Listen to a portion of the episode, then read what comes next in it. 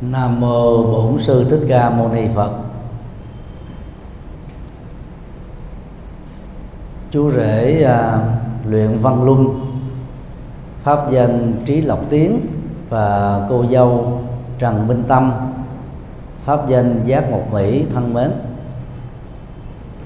Kính thưa à, cha mẹ hai họ, bạn bè thân quyến của à, hai bên hôm nay đó là ngày vui mừng lớn nhất của ờ, luyện văn luân và trần minh tâm, tăng đoàn chùa giác ngộ. Cha mẹ và thân bằng quyến thuộc của chú rể và cô dâu có mặt làm lễ tại chùa với ờ, lời cầu chúc trăm năm hạnh phúc và có một đời sống hôn nhân bền vững về sau.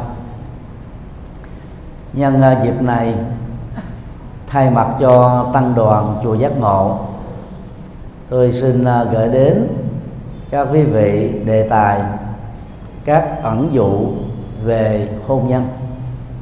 Để trên cơ sở đó đó, chúng ta hướng đến một hôn nhân không những là hạnh phúc cho chồng và vợ, mà còn có ảnh hưởng rất tích cực cho bên chồng, bên vợ và con cái về sau này.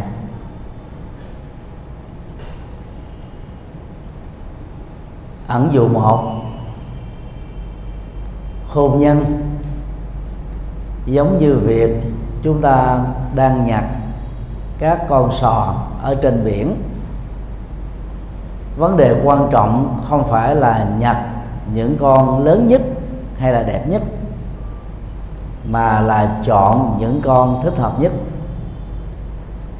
Sau khi đã chọn rồi đó, chúng ta không cần phải ra biển để làm công việc đó thêm một lần nào nữa.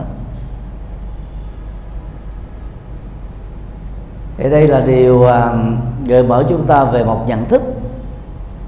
Đó là trước khi đến với tình yêu chúng ta có thể có một à, bức tranh lý tưởng về người mình sẽ thương về người mà trong tương lai sẽ chính thức là vợ hoặc chồng của mình. Bức tranh đó nó phản ánh về cái, cái tiêu chí lý tưởng mà mỗi người đặt ra khác với những người còn lại. Rồi giống như là chúng ta nhặt một cái cái gì đó ở bờ biển. Thông thường chúng ta có thói quen là nhặt những cái đẹp nhất và to lớn nhất. Mà đôi lúc nó không phù hợp với cái mà mình đang cần. Cho nên cái thích hợp nhất vẫn là yếu tố rất quan trọng.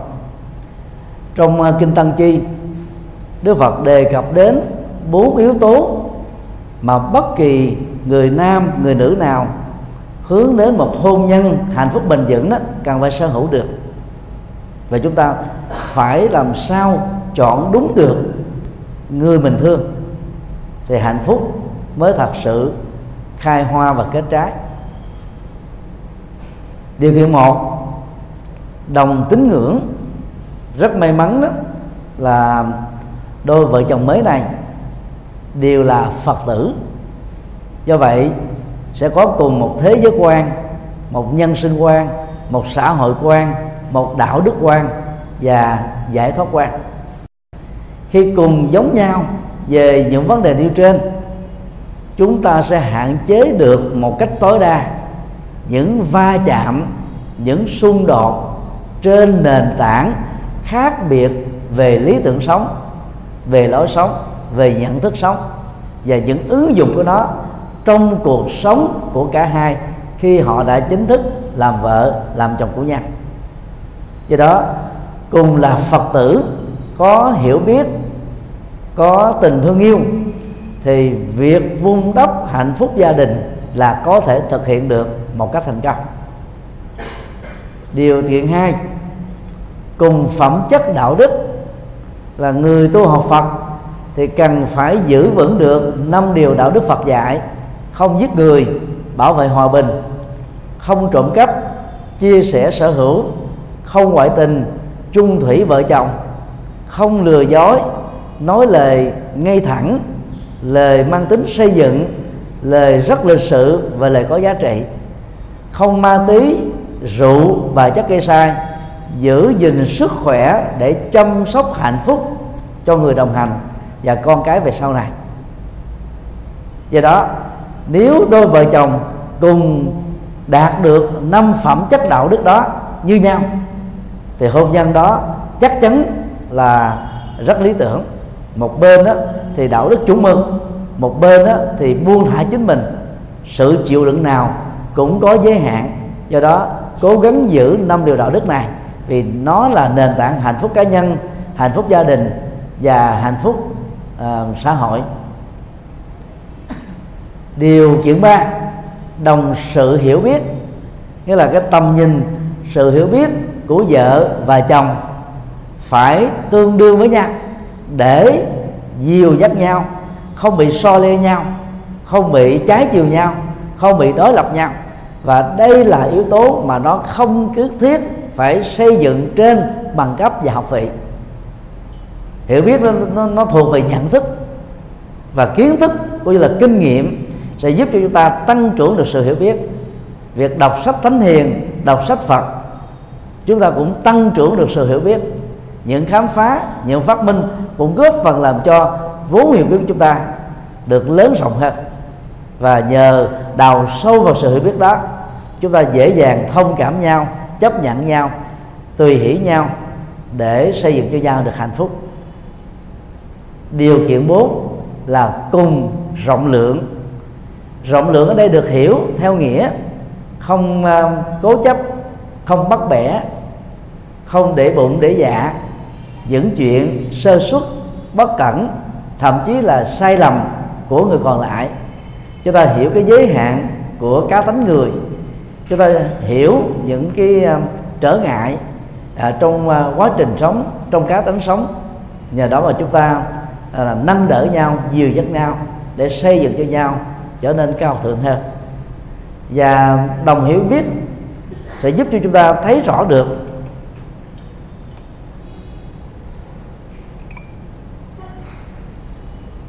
và sống được với nhau một cách rất là có ý nghĩa ở trong đời.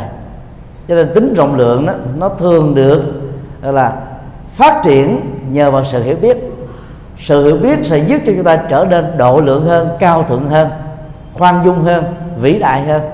Nhờ đó, những tố chất này sẽ giúp cho chúng ta là, làm lớn mạnh được những giá trị cao quý ở trong đời cho nên à, sau khi đã nhận nhau làm vợ, làm chồng, thì điều mà đức phật dạy là chúng ta phải hài lòng và biết đủ với vợ chồng của mình. Hài lòng với vợ chồng mình, chúng ta không so sánh chồng mình, vợ mình với người khác. Sự so sánh trong tình huống này dẫn đến tình trạng rất khập khểnh và do vậy rất khó có thể duy trì được hạnh phúc chồng, có thói quen so sánh vợ mình với vợ làng sớm hay vợ người khác. Trước sau gì cũng có suy nghĩ, vợ tôi tệ hơn vợ thành đậu. Nếu vợ so sánh chồng mình với các ông bộ trưởng, thủ tướng, chủ tịch nước, các đại gia, những người giàu có, thành đạt trong đời, thì trước sau gì vợ mình cũng thấy rằng chồng tôi tại sao giống như chí phèo chúng ta đã tìm hiểu nhau, đi đến cái quyết định chọn lựa nhau. Điều đó đã cho thấy là chúng ta đã hài lòng nhau trong giai đoạn đầu. Và do đó hãy tiếp tục giữ thái độ hài lòng nhau trong lúc chánh thức là vợ chồng. Và duy trì cái tính cách hài lòng đó thì chúng ta không có so sánh học chuyện nữa. Và biết đủ rất là quan trọng, biết đủ để đòi hỏi đến tính trung thủy. Để chúng ta không cần là có thêm phở hủ tiếu bánh canh hay là bún riêu à, bún bò huế vân vân. Chúng ta chấp nhận ăn cơm tại nhà để à, không phải là tốn nhiều tiền mà lại không an toàn thực phẩm. Thì đó là cái cái tính cách mà chúng ta cần phải giữ. Đã, khi đã chọn nhau làm vợ làm chồng rồi đó thì à, phải biết đủ với vợ chồng của mình thôi để ờ, chúng ta không có tạo ra rủi ro cho bản thân mình. Chúng ta không đẩy cái hạnh phúc của gia đình mình đó vào một cái rủi ro mà đến lúc đó, sự ờ, thiếu hiểu biết và sự không biết được của chúng ta sẽ đẩy cái hôn nhân đến bờ vực thẳm. Ẩn dụ hai hôn nhân như một cuộc chạy marathon đây là hình ảnh mà tôi thường sử dụng rất nhiều lần trong à, những à, buổi giảng về tình yêu và hôn nhân, trong những cái tư vấn về hôn nhân và hạnh phúc vợ chồng. Trong cuộc chạy marathon đó, thì mục tiêu chính yếu của nó không phải là chiến thắng, không phải là giật giải, mà là để tăng cường sức khỏe, để giúp cho những người tham gia có được hạnh phúc trên nền tảng có sức khỏe và tuổi thọ. Do đó, khi vợ và chồng có mặt với nhau trong cuộc đời, thì chúng ta xem cuộc đời đó như một một hành trình. Chạy marathon đó có khi đó nó được giới hạn trong vòng đó là ba chục phút, hay là 3 tiếng, thậm chí có thể là 5 tiếng 10 tiếng, rồi sau đó người ta kết thúc. Còn cái cuộc marathon của hôn nhân đó là đến trọn đời được đánh dấu từ thời điểm ngày hôm nay khi cả hai chính thức là vợ chồng của nhau. Và nó chỉ kết thúc khi mà cả hai đã đến tuổi răng long tóc bạc. Dĩ nhiên đây là một cái lý tưởng trên nền tảng của một cái mơ ước à, có niềm tin có nỗ lực cùng nhau. Nhưng dù sao đi nữa chúng ta xác định cái cuộc gọi là sống vợ chồng á, là một cái uh, marathon trên mọi nẻo đường đời đó thì vợ và chồng phải song hành với nhau. Đừng rơi vào tình trạng đó một bên đó thì chạy quá nhanh hay là đi quá nhanh bên còn lại đó là phải hốc hác, thở dài để mà theo đuổi rượt đuổi. Và cũng đừng tránh cái tình trạng một bên đó thì lề mề quá chậm chậm đến độ để người còn lại phải chờ đợi quá lâu. Do đó biết được sức lực của nhau biết được ưu điểm của nhau, biết được các giới hạn của nhau. Cặp đôi vợ chồng trên cái hành trình marathon của cuộc sống đó, chúng ta phải chạy vừa phải. Vì hôn nhân là chuyện của một kiếp người, chứ không phải là chuyện của vài ba năm. Cho nên chúng ta phải giữ sức chạy bền vững, chạy có nhau. Và điều đó được hiểu trong văn hóa ứng xử của Phật giáo. Đó là vợ chồng phải là người đồng hành của nhau trong đời. Đây là nội dung ờ, của bài kinh mà Đức Phật đã đề cập đến là bảy loại vợ. Mà theo đó đó, ngài muốn ám chỉ cũng có bảy loại chồng tương tự.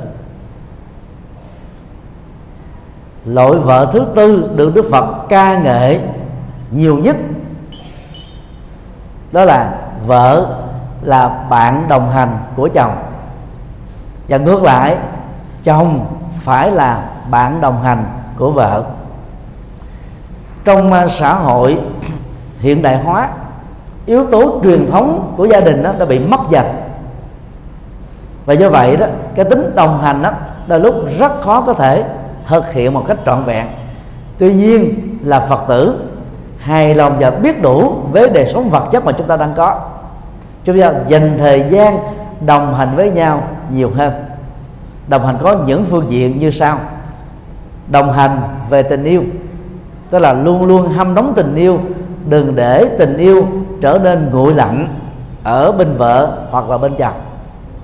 Khi um, hờn dỗi nhau, giận dỗi nhau bất hòa nhau, đừng cấm vận. Vì cấm vận nhau nó làm cho tình yêu nó bị bị ngồi lạnh đi. Chúng ta hãy nói với nhau bằng những lời chân thật, hài hòa để tìm một cái hướng giải pháp tích cực và kết thúc những cái bất hòa càng nhanh càng sớm càng tốt. Cho nên phải ham nóng tình yêu bằng sự đồng hành của sự hiểu biết và thương yêu nhau.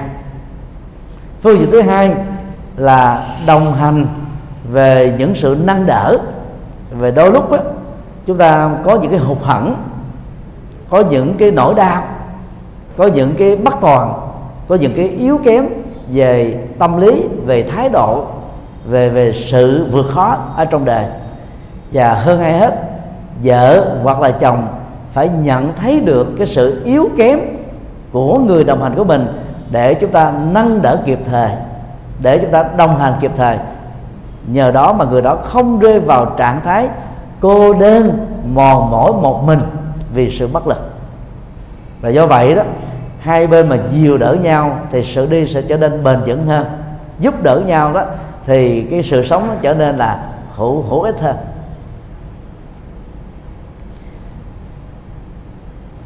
Nửa tháng vừa qua chúng tôi đi à, thuyết giảng Phật pháp cho cộng đồng người Việt Nam tại Nhật Bản ở năm thành phố Tokyo, Kyoto, Nara, Nagoya và một à, thành phố à, bên cạnh Tokyo thì à, một trong à, những à, Phật tử chở chúng tôi đi đó là một người nữ là tướng cao to trên là một thước tám khỏe mạnh thông minh à, giàu sang và thành đạt bằng chất xám và nỗ lực của cá nhân. Chồng à, của chị ấy cũng là một người thành đạt tướng đẹp trai bảnh bao à, rất là yêu thương vợ chung thủy với vợ hoàn toàn là không biết đến à, thuốc lá rượu bia à, gái gú ấy thế mà thỉnh thoảng người vợ vẫn cảm thấy bị hụt hẫng ở chỗ là gì? Là người chồng hiền quá đi. Hiền quá cho nên á mọi cái công việc chính yếu của gia đình chuyện ở trong nhà và chuyện ngoài phố một tay của vợ đảm đương hết.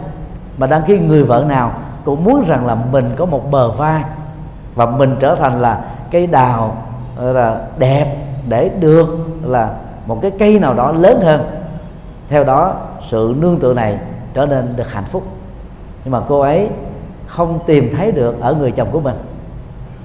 Thì cô ấy có nói như thế này nè, thỉnh thoảng cô ấy cảm thấy hơi hơi buồn tuổi.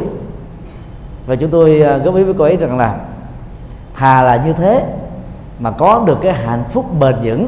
Còn nếu mà chồng á, mạnh mẽ quá ga lăng quá, đầy đủ quá, toàn diện quá đó. Thì rất nhiều người khác cũng thương chồng mình. Và do đó chồng mình sẽ rất là là khó giữ được cái cái cái sự chung thủy ở trong tâm tưởng và chung thủy ở trong đời sống thực tiễn. Cho nên đó cuộc đời này nó có những quy luật bù trừ, được toàn thiện về cái phương diện A. Đôi lúc chúng ta bị khuyết điểm về phương diện B. Đừng bao giờ cầu toàn, vì cầu toàn sẽ đẩy chúng ta vào một cái áp lực của cuộc sống. Và do đó chúng ta rơi vào tình trạng bị tuyệt vọng hoài thôi cho nên đồng hành về tình yêu, nó phải được xây dựng trên đồng hành của sự hiểu biết. Và sự hiểu biết đó, nó giúp chúng ta trở nên hài lòng và biết đủ. Điều thứ ba đó là hài lòng về sinh hoạt, tính dục của vợ chồng. Cái đồng hành đó nó rất quan trọng. Là bởi vì đó, đây là điều tế nhị nhất, khó nói nhất. Nhưng mà nó là yếu tố hoặc là mang lại hạnh phúc nhất, hoặc là mang lại khổ đau nhất thôi. Cho nên à, vợ chồng có giận nhau gì giận, đừng bỏ về nhà cha mẹ ruột của mình. Mình phải tiếp tục ở trong căn nhà đó để tiếp tục giải quyết nó. Trên nền tảng đối diện vào hiện thực với cái sự hiểu biết lớn để chúng ta kết thúc các vấn nạn càng sớm càng tốt thôi. Đức Phật dạy chúng ta phải có bản lĩnh nhìn vào hiện thực giáp mặt với các nghịch cảnh, các cái khó khăn. Và vợ chồng cũng phải làm như thế. Và phải tránh ba thái độ tiêu cực sau đây. Cường điệu quá, nỗi khổ niềm đau mà vợ chồng đang gặp phải. Nhiều khi cái việc à, mâu thuẫn nho nhỏ thôi. Mình cứ cho rằng là đây là cái vấn đề trời long đất lở. Những cái nỗi khổ niềm đau đang đổ dồn trên đôi vai yếu ớt của mình. Từ đó, cái tích cương điệu này nó làm cho chúng ta bốn phòng cảm xúc bất hạnh và không hài lòng. Lên một mối quan hệ mà chúng ta đã gìn giữ cũng như là bỏ nhiều công sức để mà xây dựng nó. Cho nên phải bỏ cái thái độ gọi là cương điệu quá thứ hai là phải vượt qua cái thái độ phớt lờ đó. Phớt lờ có nghĩa là mình không nhìn thấy nó, hoặc là không muốn nhìn thấy nó, không quan tâm đến, không lắng nghe. Chúng ta xem như là nó không có chuyện gì, thì cái này nó có cái tích cực, nhỏ ở chỗ là gì? Chúng ta không rơi vào tính cường điệu, nhưng ngược lại, chúng ta không lắng nghe nhau, chúng ta không lắng nghe cảm xúc của nhau, chúng ta không lắng nghe những nhu cầu của nhau. Cho nên tính truyền thông trong tình huống này nó nó bị mờ nhạt dần. Và do đó, nó đẩy chúng ta vào một tình huống khó xử. Hạnh phúc nó bị mất dần, nó bị chết mòn. Thứ ba là không được đào tẩu khỏi khổ đau mà mình đang gặp phải đào tẩu không phải là giải pháp. Đào tẩu nó giúp cho mình là quên đi cái cái bất hạnh hay là cái cái cái gút mắt đang diễn ra giữa hai bên thôi. Chúng ta phải nhìn thẳng vào mặt mũi của nó và theo đức phật đó, tất cả mọi bế tắc đều có nguyên nhân, hoặc trực tiếp, hoặc gián tiếp, hoặc ở mình, hoặc ở người, hoặc chủ quan, hoặc khách quan. Hãy hạ cái tôi của mình xuống một cấp để chúng ta dễ dàng nhận ra trên nền tảng cả hai cùng hợp tác.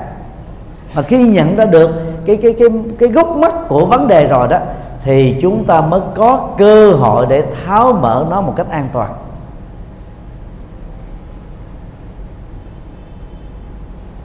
Đồng hành về tình yêu, đồng hành về quan hệ tính dục, đồng hành về sự hiểu biết là ba yếu tố xây dựng hạnh phúc hôn nhân bền vững. Mà thông qua cái hình ảnh như một cuộc chạy marathon. Không có người đi trước, không có người chạy sau. Cả hai chạy đều nhau cho đến lúc răng lòng tóc bạc. Đó là một cái hình ảnh gợi mở về sự hiểu biết để chúng ta cùng đi trên cuộc hành trình của cuộc sống.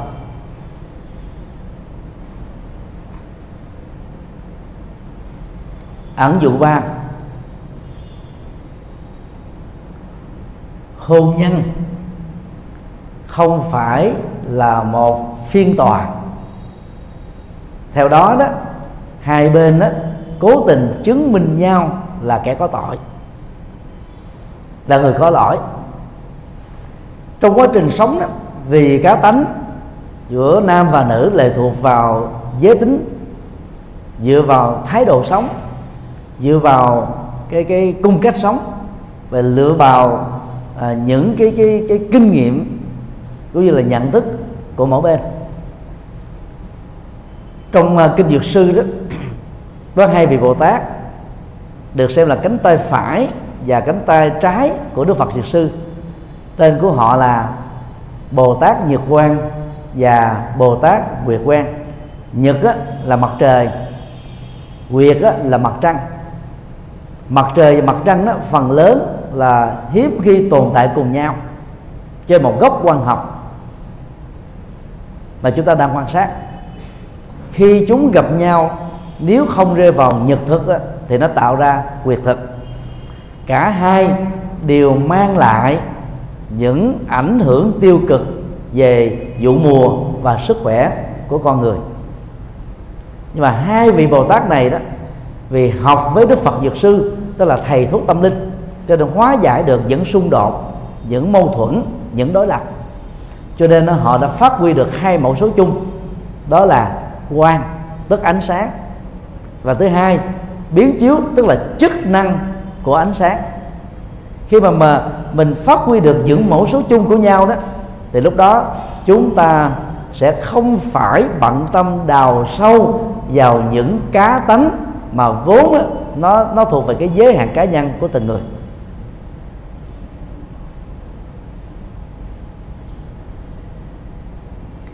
Xem hôn nhân á, là một phiên tòa đó thì mỗi khi có bất đồng nhau giận dỗi nhau chúng ta sẽ không tiếc lời mắng giết nào nói nặng nhẹ nhau xây dựng hạnh phúc đôi lúc nó mất đến nhiều chục năm.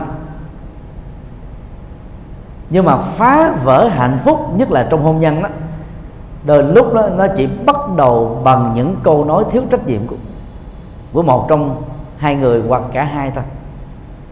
Cho nên học theo lời Phật dạy đó, đang lúc chúng ta giận hờn, tức tối và bất an, nhớ là làm chủ cái miệng mình. Đừng để cho chúng ta phải thốt ra những lời mà nó có mặt á, sẽ mang lại sự đổ vỡ hạnh phúc của cả hai. Nó giống như một cái ly khi đã bị vỡ nát rồi dầu chúng ta có những cái công nghệ tiên tiến để hàn gắn lại, chúng ta phải biết rằng đó là cái ly bị vỡ và cái ly hàn chứ không phải cái ly nguyên. Cho nên à, phải cố gắng làm chủ khi mà mình nghe những lời khó nghe từ người bạn đồng hành của mình. Do sự hiểu lầm hoặc là do sự thiếu hiểu biết, do quá nóng, do thiếu sáng suốt, thì người còn lại cố gắng chịu đựng tích cực không hờn giỏi, không trách móc, không giận tức để à, chúng ta giữ được hạnh phúc lâu dài. Để làm được công việc đó đó, thì vợ chồng cần phải lưu ý một cái câu nói của ông bà tổ tiên Việt Nam rất sâu. Cơm sôi, bớt lửa. Thời hiện đại này đó, chúng ta có khuynh hướng là sử dụng microwave, sử dụng hệ thống ga sử dụng các nồi cơm điện. Để chúng ta quên dần đi cái cái cái cái, tục ngữ rất quan trọng này. Ba mươi mấy năm trở về trước cái thời của chúng tôi và những thế hệ lớn hơn đó thì trong gia đình đó, đều có những cái à, cái bếp nấu cơm. Bếp đó nó có cái ba cháu ha, để mà đặt cái nồi cơm lên đặt nồi canh lên. Và chúng ta phải nấu bằng củi.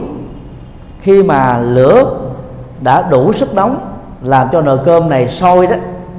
Thì cha mẹ chúng ta thường dặn người nấu cơm là gì? Bớt lửa đi rồi chúng ta phải tắt lửa. Và than đang có ở trong cái cái cái bếp đó phải được uh, chúng ta dùng uh, một cái uh, cái dụng cụ đẩy than gấp than. Chúng ta tạo cái xung quanh thành một cái vòng tròn. Ở chính giữa nó phải lõm xuống một cái độ sâu khoảng bằng 3 4 cm thì lúc đó đó lửa hừng của than. Cái độ nóng của than nó sẽ được đó là tác động đều ở cái mặt của cái nồi để dẫn đến một cái tình trạng đó là cơm không bị khê ở chỗ này không bị nhão ở chỗ nọ. Thì toàn bộ nồi cơm đó mới thơm dẻo ngon để cho người nấu nó đó có được một cái bữa cơm ngon lành. Nếu chúng ta sánh ví à, lửa tượng trưng cái cơn nóng giận thì nồi cơm và các hạt cơm nó tượng trưng cho cái quan hệ vợ chồng đang bị nó đốt khét, đốt cháy. Cho nên giận nhau đó thì chúng ta phải bớt lửa đi. Và bớt lửa là gì? Khi mà một người mất sự kiểm soát bởi hành vi và lời nói, thì người còn lại đó phải, gọi là, biết vô hiệu hóa nó bằng cách là gì? Không bận tâm, không chấp nhất đến lời nói và ứng xử của người còn lại chúng ta bớt củi ra, tức là đừng đổ dầu vào lửa nữa. Thì một người lời qua tiếng lệ sự đối đáp lại của người kia sẽ làm cho vấn đề trở nên căng thẳng hơn, mệt mỏi hơn. Theo kiểu, một người cọc cần thêm người nữa thì hai người cọc cũng như nhau. Chính vì thế mà chúng ta phải nhường nhịn nhau thôi. Phải tập như là một thói quen. Thì lúc đó đó, một trong hai người phải biết chuyển chủ đề của cái cái câu chuyện mà đàm cho cả hai đang cãi vã qua một nội dung mới. Cái đó tôi tạm gọi đó là chuyển đầy tâm. Thì giống như một cái chiếc tivi chúng ta có cái remote control chúng ta có đến hàng trăm kênh từ là hàng trăm đài khác nhau. Có những cái kênh mà khi mà mình á, dừng cái cái cái cái cái sự chọn lựa lại chúng ta xem á, nó chỉ để lại cho mình đó những nỗi bất an, những cái căng thẳng, lo lắng không vui. Thì hãy lập tức dùng cái remote control, hoặc là bấm con số, hoặc là bấm cái nút program, dấu cộng hoặc dấu trừ, để chúng ta được chuyển sang một kênh mới. Và chỉ dừng lại ở cái kênh nào nó mang cho mình cái niềm vui sướng thôi. Thì cũng tương tự như thế, khi nội dung cái câu chuyện nó làm cho hai bên trở nên căng thẳng, không thích nhau, không hài lòng với nhau lúc đó đó, người còn lại phải chuyển sang một chủ đề mới. Và khi được chuyển sang một chủ đề mới, thì người đang giận, người đang tức đó, phải lập tức hợp tác. Tức là mình biết đây là cái dấu hiệu, gọi là đèn xanh để sang một chủ đề mới, chứ đừng dừng lại ở đèn đỏ hay đèn vàng của những sự bất hòa, bất đồng. Thì đây là cái mặt ước giữa hai bên để chúng ta nương vào đó mà có những cái tín hiệu tích cực. Trong một phiên tòa đó. Thì bên nào cũng xem đối phương là kẻ xấu và phải chứng minh tất cả những cái gì mà được xem là bắt tòa người đó để đẩy người đó vào cái thế chân tường. Còn trong hôn nhân mà làm tương tự như thế là phá vỡ hạnh phúc vợ chồng thôi chúng ta phải nhớ lời Phật dạy đó, hễ là con người, chúng ta có rủi ro về sự sai lầm, rủi ro về các bất cẩn rủi ro về những bất hạnh. Cho nên đó đã thương nhau thì chúng ta phải chấp nhận cả cái tốt lẫn cái chưa tốt của nhau. Thay vì đẩy nhau vào thế chân tường, chúng ta hiểu, thông cảm dìu dắt để nâng đỡ và giúp cho người còn lại đó cũng tốt đẹp như mình. Cho nên là tuyệt đối tránh cãi vã, tránh hơn thua, tránh lớn tiếng. Dầu à, chỉ là cái bạo lực bằng lời nói cũng càng phải tránh vì nếu không tránh bạo lực bằng lời nói đó, chúng ta sẽ rất khó có thể tránh được cái tình trạng bạo lực bằng thượng cẳng chân và hạ cẳng tay. Và đến ờ, cái cái cái tình huống đó đó, thì cái sự nông nổi nó đã làm cho vấn đề trở nên quá căng thẳng. Đến lúc chúng ta rất khó có thể hàn gắn lại được. Trong điều ờ, đạo đức ờ, thứ tư được Đức Phật dạy cho Phật tử tại gia đó là không à, nói những lời thiếu sự thật. Như vậy khi những gì mà chúng ta chưa có bằng chứng thì chúng ta đừng có nghe lời thị phi. Rồi về là là à, hạch tội người còn lại của mình. Chúng ta tránh cái tình trạng đóng vai như là một quan tòa phán xét người khác một cách rất chủ quan mà không cho người đó có cơ hội để trình bày những sự bị hiểu lầm người sống với cảm xúc nhiều mà phần lớn là chị phụ nữ dễ rơi vào cái tình trạng phán quyết như quan toàn. Còn người nam mà có tính cách gia trưởng quá mạnh á thì thường không lắng nghe vợ không lắng nghe con cái không lắng nghe ai hết á chúng ta cũng rơi vào cái sự độc đoán đó. Và cái sự độc đoán nào cũng vậy điều dẫn đến cái kết quả là tạo cho người mình thương á, một sự ngạt thở vì không giải bài được không chia sẻ được. Do đó phải tránh thái độ đó. Cũng trong điều đạo đức vừa nêu đó thì đức phật đã dạy chúng ta phải nói những lời mang lại sự hòa hợp và đoàn kết thôi. Có cái gì mà nó dẫn đến sự cãi vã, đấu lý là chúng ta bỏ qua đi. Phải nhớ cái nguyên tắc à, vàng này để à, giữ được hôn nhân một cách à, lâu dài và bền vững phương diện thứ ba của điều đạo đức này đó đó là chỉ nói những lời với cái phong cách nói mang tính lịch sự. Cái ngôn ngữ ờ, của con người nó rất là tế nhị. Ở chỗ là chúng ta có ngữ điệu, cũng là một nội dung nói thôi. Nhưng mà nếu cái ngữ điệu khó nghe, thì người nghe sẽ cảm thấy rất khó chịu. Ví dụ như ờ, vợ ờ, quan tâm đến chồng và thấy là chồng à, đã đến à, 7 giờ tối rồi. Mâm cơm á, đã bắt đầu nguội mà chồng chưa chịu ngưng việc nhà để ra cùng vợ con ăn. Thì người vợ chỉ cần nói như thế này đã 7 giờ rồi anh biết không? Thì cái ngữ điều đó nó nó nó, nó pha một chút hờn giỏi nó pha một chút giận tức nó pha một chút cái gì đó không hài lòng. Nhưng nếu như người vợ cũng câu nói đó mà nói một cái câu cái ngữ điều như thế này 7 giờ rồi anh biết không? Nói nó nhẹ nhàng thôi. Và nở một nụ cười thật là tươi. Thì lúc đó người chồng không cảm thấy là bị gọi là là là là, là, là, là khó chịu. Thì người chồng sẽ lập tức ngừng cái công việc để dành cho mâm cơm gia đình vốn rất có ý nghĩa cho việc duy trì hạnh phúc hôn nhân. Cho nên là cố gắng sử dụng những ngữ điệu dễ thương. Nó thể hiện những cái cảm xúc ờ, của là trân quý nhau thì tình yêu mới được bền vững. Và phương diện thứ tư của điều đạo đức thứ ba, thứ tư đó đó là phải nói những gì có lợi ích cho nhau.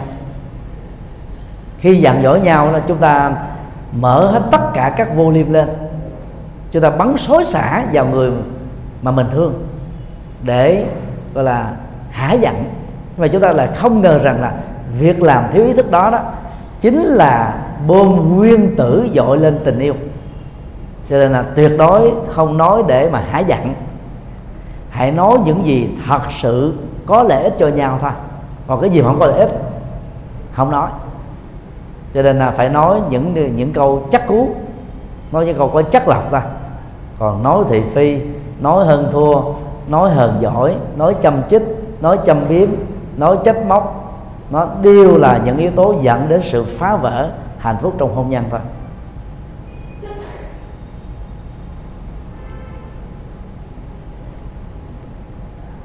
Ẩn dụ 4 hôn nhân không phải là một đấu trường. Ngày nay đó giới doanh nghiệp thường cho rằng à, thị trường á, là một đấu trường. Và người ta đã không nương tay nhau để dồn những kẻ đầu tư những dòng sản phẩm đối lập đó vào cái chân tường. Và do vì nghĩ rằng là thương trường là một đấu trường đó, cho nên tâm trạng của những doanh nghiệp thời nay đó luôn luôn bị căng thẳng. Họ căng thẳng một mặt là họ nghĩ rằng là sự tồn tại của các doanh nghiệp còn lại là mối đe dọa về sự tồn vong của chính bản thân mình. Cho nên tính ờ, căng thẳng đó đã làm cho họ rất khó có thể sống thư thái và hạnh phúc ở trong đời. Quan điểm của Phật giáo thì ngược lại. Thương trường không phải là một đấu trường, mà thương trường là một nơi mà chúng ta thông qua các dịch vụ có ích của mình cho khách hàng, chúng ta có được những giá trị lợi nhuận. Như vậy, bằng cái nhận thức này đó, chúng ta không xem những người cùng một dòng sản phẩm là một à, à, đối thủ nữa. Chúng ta cứ đầu tư hết mình vào cái chất lượng sản phẩm và mẫu mã và cái giá à, của dịch vụ hay là giá của dòng sản phẩm chúng ta đưa ra đó nó là vừa phải. Giữ uy tín xây dựng uy tín trên nền tảng đó chúng ta không cần phải loại trừ những người đối lập. Chúng ta có chỗ đứng ở trong thương trường một cách lâu dài và bền vững. Thì cũng tương tự như thế là vợ chồng của nhau, chúng ta đừng xem nhau là kẻ thù. Cái gì đã làm cho chúng ta trở thành kẻ thù của nhau? Đó là sự lừa dối, sự thiếu chân thật ở trong hôn nhân. Và ở đây nó được hiểu là gì? Ngoại tình. Ngoại tình là một trong những yếu tố phá hoại hạnh phúc gia đình lớn nhất. Đạo phật à, dạy chúng ta vô ngã đó là huấn luyện con người bằng những kỹ năng để vượt qua được sự ích kỷ.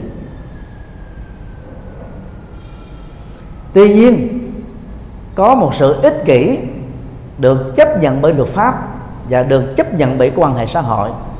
Đó là ích kỷ ở trong tình yêu. Ích kỷ trong tình yêu, trong quan hệ vợ chồng nó được hiểu là gì? Chỉ có một vợ, một chồng thôi. Người rộng lượng á, có có thể chia chia sẻ mâm cơm của mình với những người đang đói khát, có thể chia sẻ áo quần của mình cho những người đang thiếu. Áo quần mặc đang bị lạnh rét giữa trời đông. Nhưng mà trong hôn nhân đó chúng ta không thể cùng chia sẻ vợ mình với những người đàn ông khác. Chúng ta không thể cùng chia sẻ chồng mình với những người vợ khác những người nữ khác cho nên đó cái, cái ích kỷ ở trong hôn nhân đó là gì? Chỉ có một vợ một chồng thôi. Đây là sự ích kỷ được chấp nhận cao nhất. Do đó tuân thủ cái nguyên tắc này để chúng ta không trở thành là kẻ thù của nhau đối lập nhau loại trừ nhau ờ, bằng ờ, cái cái cái cái, cái quyết định ly dị. Do đó mỗi khi à, một trong hai người bị say nắng một cách tình cờ hoặc là bị cài bẫy, thì người còn lại đó phải có thái độ rộng lượng để đừng đẩy người mình thương từng chia sẻ những cái bùi ngọt trong cuộc sống đó vào cái tư thế là mất mình hay là mất nhau một cách vĩnh viễn. Về phương diện này đó thì các cặp vợ chồng trẻ nên tham khảo cái cái cái ứng xử của Hagrid Clinton nguyên là đệ nhất phu nhân của Hoa Kỳ và cũng từng là là ngoại trưởng của Hoa Kỳ. Khi uh, Bill Gates xin lỗi khi Bill Clinton say nắng à, uh, Monica mà cái sự say nắng đó nó làm tai tiếng của toàn nước Hoa Kỳ. Ấy thế mà Hillary Clinton đó, rất điềm tĩnh với tư cách và kiến thức của một luật sư bà đã không làm cho cái hôn nhân á, đã từng hạnh phúc trên hai thập niên rơi vào cái vực thẳm đổ nát. Bà đứng về phía bên chồng thể hiện cái sự đồng cảm cao nhất dành cho chồng. Và hiểu được rằng là những người nữ xung quanh chồng mình á, rất muốn có cơ hội nhiều khi là tình cho không biếu không tình một đêm hay là tình nhiều đêm. Cho nên sự hiểu biết đó đã làm cho cho, cho bà chẳng những không quở trách chồng mình không là đẩy chồng mình vào một cái cái thế khó xử mà đứng tròn về bên chồng mình để chồng mình nhận ra cái cái cái cái lỗi lầm của uh, của của bản thân để hai người cùng xây dựng lại hạnh phúc. Và cái sự cố đó xảy ra nay đã trên một thập niên mà hôn nhân của họ đó vẫn tiếp tục được bền vững cho đến bây giờ. Đó không phải là điều mà ai cũng dễ dàng làm được đã ghi nếu so sánh với vợ chồng của à, tổng thống Putin của Nga. Cho đến thời điểm mà họ tuyên bố à, ly dị với nhau một cách rất là lịch sự và trí thức thì họ vẫn được chứng minh là không có ngoại tình. Họ chỉ xem nhau là là vẫn xem nhau là bạn. Họ thấy là có một cái khoảng cách quá lớn. Một bên đó là chồng tức là quá đặt nặng về cái sự nghiệp chính trị. Cho nên thời gian dành cho vợ vợ con không còn nữa. Một bên đó là vợ thích đó, những cái gì riêng tư không thích xuất hiện ở giữa đám đông. Vốn khác hoàn toàn với các đệ nhất phu nhân còn lại trên địa cầu này. Và họ đã không tìm thấy điểm chung của nhau nữa. Cho nên sau ba thập niên là vợ chồng của nhau họ đã chính thức là tuyên bố ly dị cách đây đôi ba năm. Nhưng mà vẫn tiếp tục giữ cái mối, gọi là, tham giao của nhau. Mỗi khi bên nào gặp những cái khó khăn á, thì bên còn lại vẫn gọi điện thoại, hỏi thăm, nâng đỡ tinh thần. Thì đó là họ biết là xây dựng ở trên một cái tình, gọi là, bền vững. Do đó, nếu so sánh giữa vợ chồng của Bill Clinton với vợ chồng của Putin, thì chúng ta thấy là mẫu vợ chồng của Bill Clinton vẫn là lý tưởng hơn đặc biệt hơn. Họ giữ với nhau một cách trọn vẹn sau ba mươi mấy năm chung sống. Dĩ nhiên là bên nào cũng có những cái sơ xuất, những cái lỗi lầm nhưng mà đừng đấu tố nhau. Đừng đẩy nhau vào cái thế là một bắt một còn, kẻ thù mới làm với nhau như thế còn là vợ chồng chúng ta phải có sự rộng lượng tha thứ bỏ qua thôi bất cứ là cái sơ suất gì lỗi lầm nào nhưng mà bên còn lại đó, phải nhận thức được cái ân sủng đó, cái cao thượng đó để, gọi là, quay đầu vào bờ, chứ không có lợi dụng để mà chúng ta trở nên là xấu hơn, tệ hơn.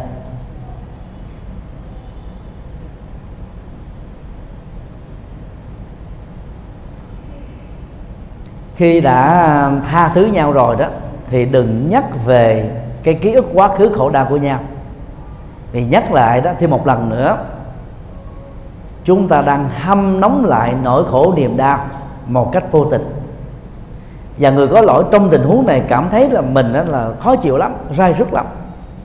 Cho nên đã tha thứ cho nhau rồi thì hãy khép quá khứ của nhau lại. Và chúng ta xây dựng hạnh phúc của nhau trên cái chuông mới, mà chuông mới hạnh phúc theo Phật giáo chính là cái chuông hiện tại, chứ không phải là quá khứ.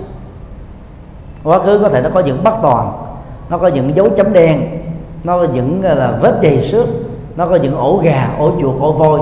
Nó có thể có những thứ mà chúng ta mỗi khi nhớ đến không vui. Hãy khép nó lại một cách vĩnh viễn. Cuộc sống nó nằm ở chương hiện tại thôi còn tương lai thì chưa đến. Tương lai thì tương tự trở thành hiện tại và hiện tại là tương tự trở thành quá khứ.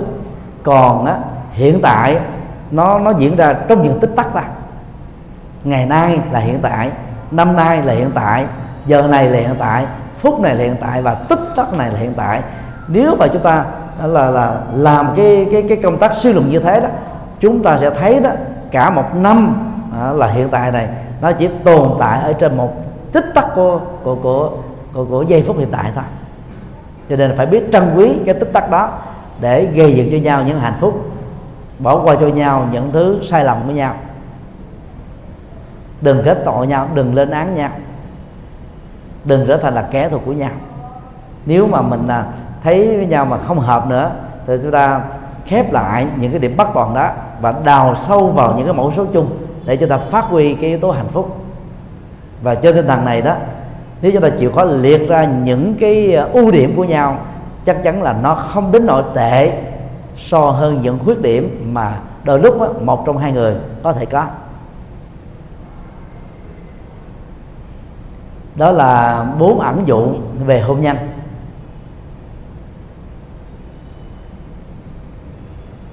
Thầy mong rằng à, đôi tân hôn đó, nhớ bốn ẩn dụ này.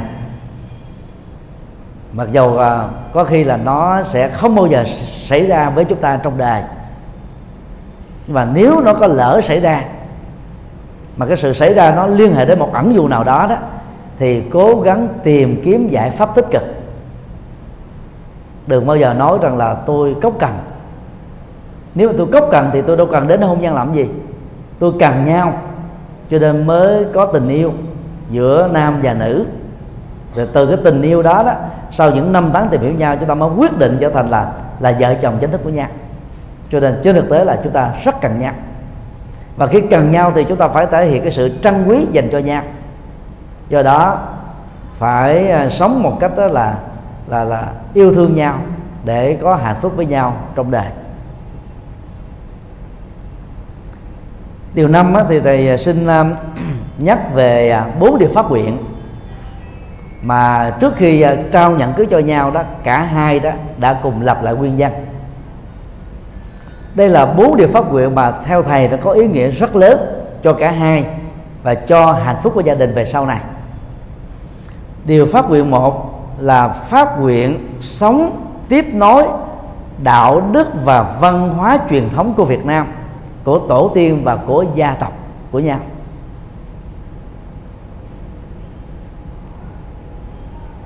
Nửa tháng vừa qua là lần thứ ba mà thầy đã có mặt tại Nhật Bản để chia sẻ Phật pháp cho cộng đồng người Việt Nam trên dưới à, 75.000 người đã sống tại à, Nhật Bản từ lâu dĩ nhiên là những buổi pháp thoại đó có khi là hai ba trăm người, có khi là vài chục người thôi.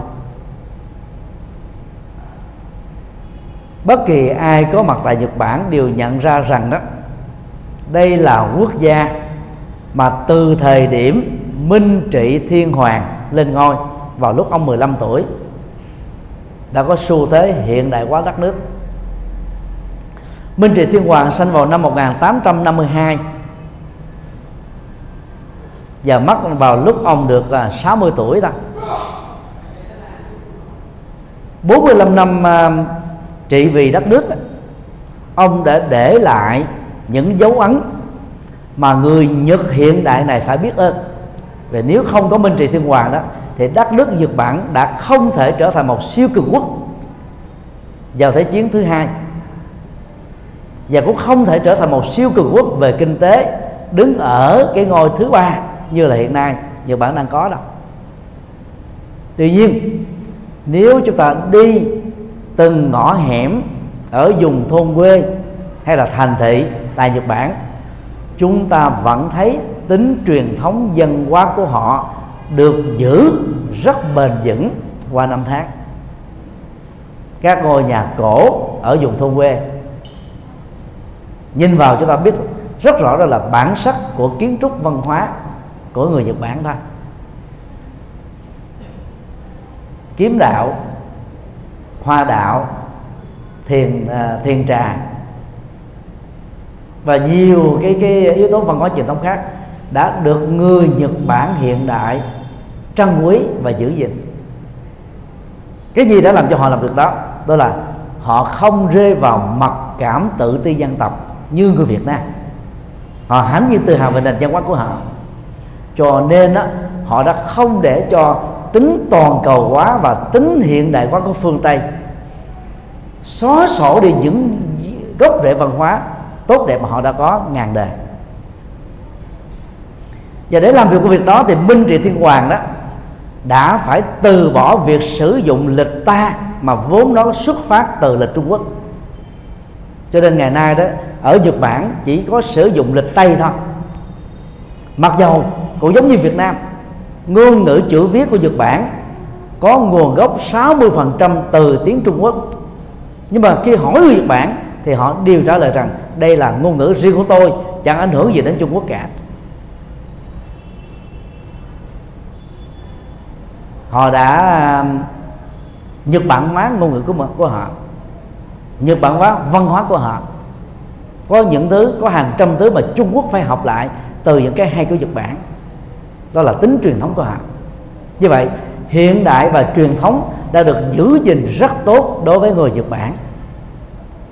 Về tính kỷ luật về tính bài bản về sự sạch sẽ về gần gũi với môi trường và thiên nhiên về tính quy củ về tính khám phá và sáng tạo có lẽ nhiều quốc gia trên thế giới bao gồm những quốc gia nổi tiếng ở phương Tây như là Hoa Kỳ, Canada, Úc, Pháp, Đức, Thụy Sĩ, Thụy Điển phải để người Nhật Bản và phải học ở người Nhật Bản. Do đó đó, dầu sống ở đâu, chúng ta phải giữ được cái truyền thống dân hóa đạo đức uh, của Việt Nam, của gia tộc chúng ta. Đó là chúng ta giữ cái gốc rễ của chính mình. Và hiện nay đó người Việt Nam chúng ta đã phá hủy cái gốc rễ đó một cách có ý thức chúng ta đã mất dần chiếc áo dài chúng ta đã mất dần chiếc áo bờ ba áo tứ thân nón lá, nón quay thao. Chúng ta gần như là mất gần như là cái văn hóa y phục của người Việt Nam. Và nhiều truyền thống khác. Phải giữ gìn nó. Trong điều phát nguyện thứ hai đó là đôi tăng nương và tăng lan phát nguyện là chung thủy một vợ một chồng và xây dựng cái hạnh phúc đó trên sự hiểu biết, thương yêu, chăm sóc, chia sẻ, nâng đỡ nhau với lòng kiên nhẫn lớn. Đây là cái kiên nhẫn tích cực. Đôi lúc đó là vợ chồng chỉ cần giận nhau thôi thì đã tạo ra một cái cái, cái sự chiêu đựng ở người còn lại rồi khi mình sống độc thân thích thì làm không thích thì đi ngủ thích thì thì làm việc không thích thì đi chơi. Nhưng đã đã trở thành vợ chồng của nhau rồi chúng ta không thể ứng xử cốc cần như thế. Chúng ta phải thấy rất rõ là ngoài mình ra còn có vợ còn có chồng còn có tổ ấm. Ở trong chữ hán nó có một chữ à, nói về cái an lạc đó.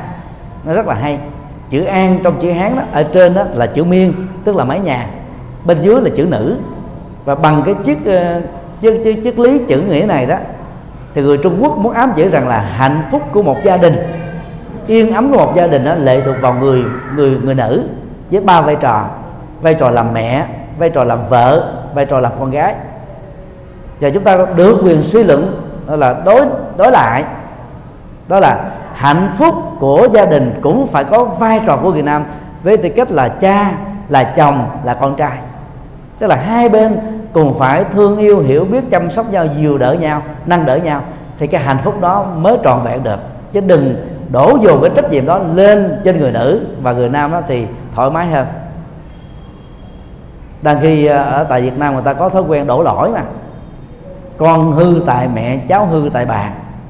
Đổ cho phụ nữ không à?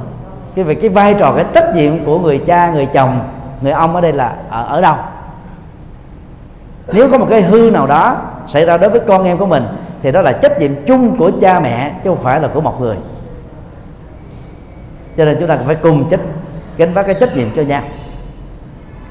Điều pháp quyền thứ ba đó là nguyện sống trong tinh thần tôn trọng hài hòa không gây sự không trách móc không hờn giận không lý luận hơn thua để bồi đắp hạnh phúc và an vui cho nhau thì đây là cái điều mà à, trong các ẩn dụ thì thầy đã có phân tích rồi không lặp lại mà chỉ nhắc lại thôi. Để chúng ta phải nhớ là mọi hờn giỏi trách móc chì chiết nặng nhẹ là hoàn toàn không có ích cho hôn nhân. Chúng ta phải thay đổi thói quen này.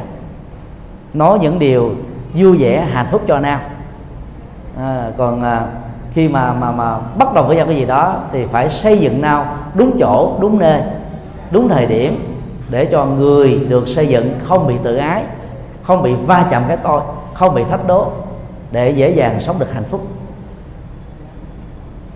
Và để làm công việc đó đó, thì đôi vợ chồng thời hiện đại nhớ là đừng vô tình hay cố ý đem chuyện không vui trong gia đình mình, của chồng mình, của vợ mình, của con cái mình lên Facebook và các trang mạng xã hội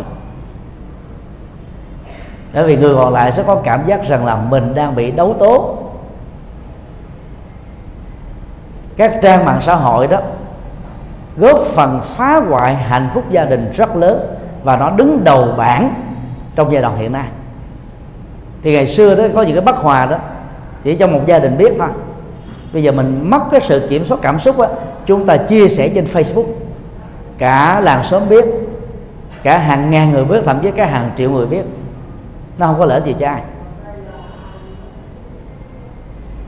Những uh, kinh nghiệm đẹp những cái uh, kiến thức hay cần phải chia sẻ và quảng bá để cho mọi người được lợi lạc. Nhưng mà chuyện riêng tư đó chỉ nên tâm sự với người nào có kiến thức để giải quyết nó thôi. Càng chia sẻ cái, cái riêng tư ở trên trang mạng xã hội là càng phá hoại hạnh phúc gia đình. Chúng ta phải lưu ý cái cái nguyên tắc này để không chia sẻ những cái dòng trạng thái căng thẳng khó có ưa khó chịu. Đối với những người mà họ không có cái chức năng để giải quyết nó. Đối với những người mà họ không không có năng lực để giúp chúng ta vượt qua nó. Cho nên phải hết ý, hết sức ý, ý thức về vấn đề này để giữ gìn nó.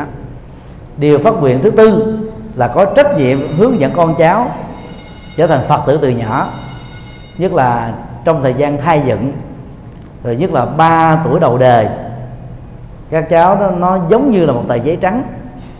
Nó giống như một cái à, cái bánh đó. mà cái khuôn á, chúng ta có hình thù gì thì cái bánh nó được sinh ra với hình thù đó. Là phật tử, chúng ta thấy được giá trị của việc tu học phật, giá trị của hạnh phúc gia đình, giá trị của một tương lai tươi sáng, giá trị trở thành một con người hữu dụng, thì chúng ta phải có trách nhiệm dẫn dắt cho con em của mình trở thành phật tử từ nhỏ để cùng trải nghiệm cái hạnh phúc đó.